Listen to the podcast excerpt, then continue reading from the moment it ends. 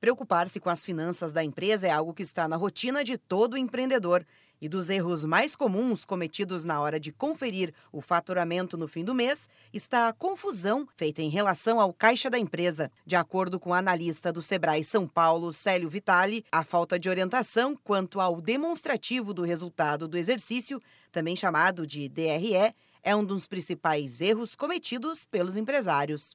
Poucas empresas possuem, tanto em termos de orientação, de conhecimento e até de implantação, o DRE. Muitos entendem a sua empresa como lucro, aquilo que sobra no final do mês, em termos de caixa.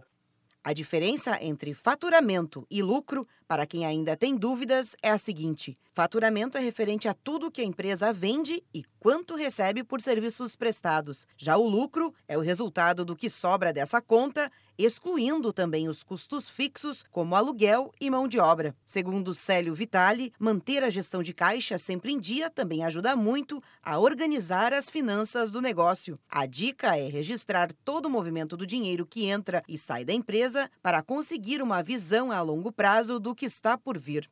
A gestão de caixa, ela deve partir do princípio de você registrar tudo aquilo que você recebe e tudo aquilo que você paga. Então, quais são as entradas que você tem? Ah, eu tenho a entrada proveniente da venda que eu faço propriamente dito, que pode ser à vista. Eu tenho a venda que pode ser a prazo, pode ser uma entrada proveniente de um boleto que o cliente pagou. É, e registrar todas as saídas também, né? inclusive as retiradas em termos pessoais.